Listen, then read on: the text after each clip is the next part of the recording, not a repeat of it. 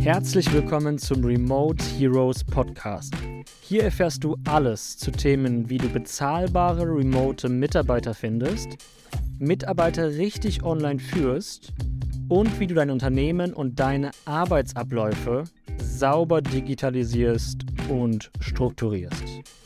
Mehr über uns und unsere Angebote findest du auf remote-heroes.de. In dieser Episode wird es um das Thema gehen, was die Vor- und Nachteile sind, wenn du mit Freelancern oder mit Mitarbeitern remote zusammenarbeitest. Sprich eben nicht im Office selbst, sondern eine Online-Zusammenarbeit aus dem Homeoffice. Was hat das für Vor- und Nachteile? Lass uns zuallererst mit den Nachteilen beginnen und direkt dann auf die Vorteile eingehen. Nachteil Nummer 1. Man ist, wie das Wort schon selber aussagt, eben nicht vor Ort ähm, und infolgedessen wird der Teamgeist nicht so sehr gestärkt, wie wenn man eben remote miteinander zusammenarbeitet. Wenn alle Menschen vor Ort im Office sind, kann eben die Verflechtung des Teams, der Zusammenhalt des Teams kann einfach gestärkt werden, weil eben alle Menschen an einem Ort jeden Tag sich immer wieder treffen, miteinander von Angesicht zu Angesicht kommunizieren können und einfach, ich sage jetzt mal, das physische Aufeinandertreffen natürlich noch einmal auf einer anderen Ebene den Teamgeist stärkt, verglichen zur komplett digitalisierten Zusammenarbeit.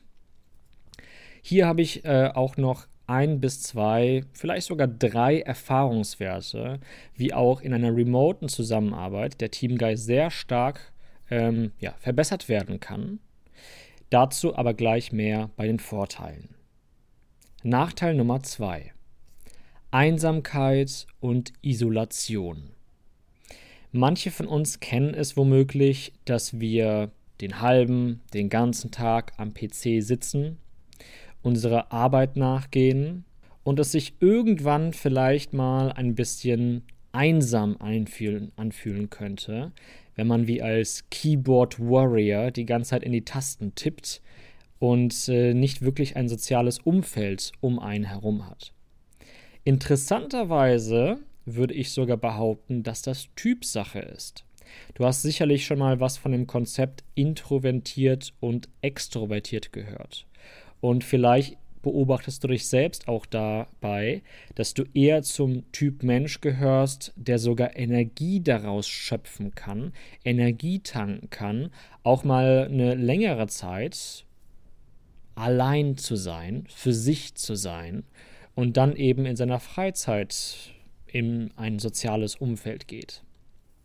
Vielleicht bist du aber auch der Typ, der eher extrovertierte Züge hat und eher Energie tankt, indem man sich eben mit vielen Menschen umgibt und mit vielen Menschen zu tun hat und eben aus dieser extrovertierten Ausrichtung, Lebensausrichtung, eben hier Kraft und Energie und eben, ja, einfach äh, daraus Energie ziehen kann. So, das heißt, für manch, manche Menschen wird eben Einsamkeit und Isolation eine Problematik sein bei der remoten Zusammenarbeit, für andere wiederum nicht. Dementsprechend ist das ein Nachteil, je nachdem, welcher Menschentyp, zu welchem Menschentyp die jeweilige Person angehörig ist. Nachteil Nummer drei: Kontrolle der Arbeit und Leistung. Wenn du vor Ort als Geschäftsführer, Chef, Manager, als Person, die eben eine führende Rolle übernimmt, vor Ort deine Mitarbeiter oder Freelancer sitzen hast, dann ist es dir auf gewissen Ebenen einfacher, Arbeitsabläufe sowie die Leistung der erbrachten Arbeit kontrollieren zu können, weil du einfach über die Schulter schauen kannst, mal anklopfen kannst und dich über den aktuellen Stand erkundigen kannst. Auch hier, genauso wie bei Punkt Nummer 1, bei der, äh, dass nicht alle Leute vor Ort sind, gibt es auch wunderbare Vorgehensweisen, dafür zu sorgen, dass du auch in der remoten Zusammenarbeit Kontrollprozesse etablierst, worauf ich auch gleich erst in den Vorteilen eingehen werde. Dennoch stimme ich diesem Nachteil zu, dass unter, ja, unter gewissen Bedingungen die Kontrolle der Arbeitsleistung leichter vor Ort ist. Letzter und vierter Nachteil Ablenkung zu Hause. Wenn deine Mitarbeiter oder Freelancer von zu Hause aus arbeiten, aus dem Homeoffice oder vielleicht unterwegs sind als, ich sag jetzt mal, ja, als digitale Nomaden, dann ist es ja logischer Menschenverstand, dass äh, wir uns äh, sicher sein können, dass hier und da mal irgendwelche privaten oder Ablenkungen aus dem Umfeld entstehen können, die eben den Fokus, die Konzentration auf die zu erledigende Arbeit eben dann stören könnten. Und genau das soll der vierte Nachteil sein. Natürlich könnte es auch Ablenkungen und Störungen im Office selbst geben oder wenn äh, ein Plausch dann doch zu einem, zu einem längeren Gespräch sich ausweitet und die in, in diesem Fall einfach äh, nicht wirklich genug Fokus auf die Arbeit äh, gelegt wird. Aber das ist auf jeden Fall ein Nachteil, über den man mal nachdenken kann. Prima, ich wiederhole nochmal und komme sofort zu den Vorteilen. Nachteil Nummer 1, nicht alle sind vor Ort, Teamgeist. Nachteil Nummer 2, Einsamkeit und Isolation. Nachteil Nummer 3, Kontrolle der Arbeit und Leistung. Nachteil Nummer 4, Ablenkung zu Hause. Okay, kommen wir also zu den Vorteilen. Vorteil Nummer 1, keine Kosten fürs Büro. Ich denke, dieser Vorteil ist selbsterklärend, da muss ich jetzt auch nicht unbedingt deutlich viel mehr dazu sagen. Das kann natürlich eine große Auswirkung auf deine Profitabilität haben und äh, das ist auf jeden Fall ein Vorteil von der remoten Zusammenarbeit. Vorteil Nummer zwei. Jeder kann ortsunabhängig arbeiten, Work-Life-Balance. Sicherlich werden einige Menschen äh, zu der Kategorie gehören, dass sie sich einsam fühlen oder isoliert sind, wenn sie eben viel für sich alleine arbeiten. Aber es gibt natürlich auch die Kategorie von Menschen, die eben das ganz toll finden und die zum Beispiel auch einen sehr hohen Wert in ihrem Wertesystem haben, namens Freiheit. Und dieser Wert in Kombination mit der ortsunabhängigen Arbeit beflügelt diese Menschen und sorgt dafür, dass sie eine besonders hohe Begeisterung haben in Bezug auf diese Arbeitsstelle, weil sie ihnen, weil es einfach zu ihrem Wertesystem sehr gut passt und deckungsgleich ist und das wiederum dafür sorgt, dass sie einfach zufriedene Mitarbeiter oder Freelancer sind. Vorteil Nummer drei: bessere und bezahlbarere Mitarbeiter und Freelancer. Naja, wenn du nur vor Ort arbeitest mit Menschen und Menschen in deiner Stadt wohnen müssen, damit sie vor Ort auch im Office jeden Tag eben vorbeischauen. Dann kannst du natürlich nur aus einem kleineren Pool von Menschen schöpfen. Ergo, dein Talent, was du anziehen möchtest, was du gerne in deinem Unternehmen haben möchtest, ist ein kleineres Buffet, als wenn du dich an dem Buffet der gesamten Welt, ja, also sozusagen der gesamten Globa des gesamten globalisierten Arbeitsmarktes, wenn du dich eben dar daraus bedienen möchtest. Also, wenn du remote mit Menschen zusammenarbeitest, dann kannst du ohne Probleme Freelancer beispielsweise aus Georgien, Usbekistan, Kasachstan, USA, Australien, Neuseeland, Philippinen, Bali, Spanien, Portugal, egal wo, du kannst theoretisch mit jedem von überall aus arbeiten. Du weißt vielleicht, dass unser Angebot die Vermittlung von in den meisten Fällen Freelancern, aber auch Mitarbeitern ist. Wir helfen also dir dabei, die richtigen Menschen zu finden, die eben genau zu deinem Profil passen. Und eines der häufigsten Wünsche ist eben, dass man Top-Talent findet und zugleich bezahlbare Mitarbeiter und Freelancer. Diese Kombination ist natürlich unglaublich attraktiv und deswegen kommen so viele Leute zu uns und buchen unsere Dienste. Das heißt, das ist ein großer Vorteil für dich, eben mit remoten Mitarbeitern zusammenzuarbeiten, weil du eben das Beste aus beiden Feldern für dich gewinnen kannst. Vorteil Nummer 4. Effizientere Kommunikation und Informationsbeschaffung. Was zum Teufel meint der Lorenz jetzt damit? Naja, du kannst viel effizienter kommunizieren, indem du beispielsweise mit remoten Mitarbeitern oder Freelancern arbeitest, denn oftmals, vielleicht kennst du das auch, ist es so, dass man im Office Meetings hält und, und, und. Oder dass man, dass Mitarbeiter unter sich einfach auch viel äh, reden und sprechen.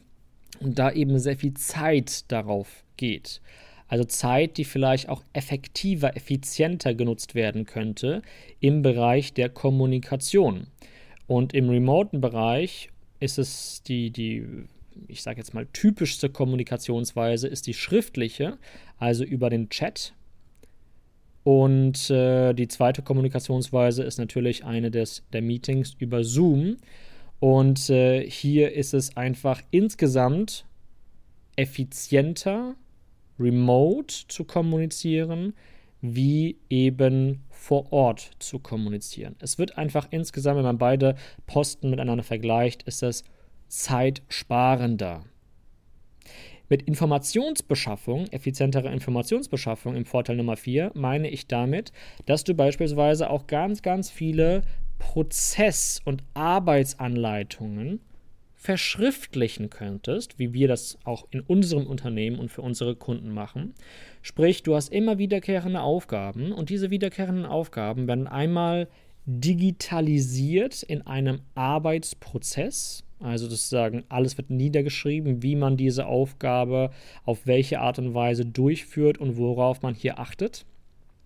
Und diese Datenbank der digitalisierten Arbeitsprozesse, du kannst dir vorstellen, wir haben wirklich so eine Prozessbibliothek, Marketing, Vertrieb, Onboarding von Mitarbeitern, Buchhaltung, Steuern. Zu all diesen Themen gibt es mehrere ich sage jetzt mal, wie Bedienungsanleitungen, wie man diese jeweiligen Aufgabenbereiche durchzuführen hat. Und äh, das ist natürlich auch eine extrem effiziente Informationsbeschaffung und damit können sehr viele Menschen sehr gut arbeiten, weil sie einfach wie eine Art Bedienungsanleitung haben, wie sie jetzt die jeweiligen Aufgabenbereiche ihrer Position durchführen dürfen. Und äh, das wiederum sorgt dafür, dass A, die Arbeits- Durchführung qualitativ enorm hochwertig ist, weil einfach äh, idiotensicher da steht, wie in jeder Betriebsanleitung von einem von einem Kühlschrank, den man sich zum Beispiel kauft, steht ganz genau, wie funktioniert diese Sache, so und so sind die Schritte, das und das führst du jetzt so und so um. Ja? Und dann erreichst du dein Ziel. Und äh, das ist einfach sehr effizient und äh, einfach sinnvoll. Okay, zum Abschluss fasse ich nochmal kurz zusammen und gehe nochmal auf zwei Bonuspunkte ein. Die Vorteile sind also keine Kosten im Büro, jeder kann ortsunabhängig arbeiten, Work-Life-Balance, bessere und bezahlbare Mitarbeiter und Freelancer und effizientere Kommunikation sowie Informationsbeschaffung. Ich habe dir vorhin versprochen, als wir über die Nachteile gesprochen haben, dass ich noch auf ein, zwei Punkte eingehe und dieses Versprechen möchte ich jetzt einlösen. Und zwar Kontrolle der Arbeitsprozesse ist ja vor Ort grundsätzlich leichter wie remote. Wie kannst du also remote, den, wenn du mit den Leuten online arbeitest, wie kannst du da trotzdem die Arbeitsleistung konkret kontrollieren? Und das funktioniert ganz einfach, indem du einen von zwei Wegen einschlägst. Weg Nummer eins ist, dass du prüfst, mit einem Tool, mit einem Zeit-Tracking-Tool. Da gibt es verschiedene Tools, die man einsetzen kann.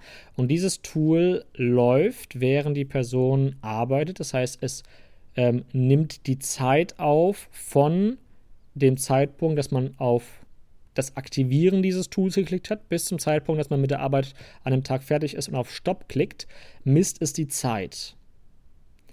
Das ist die Basis.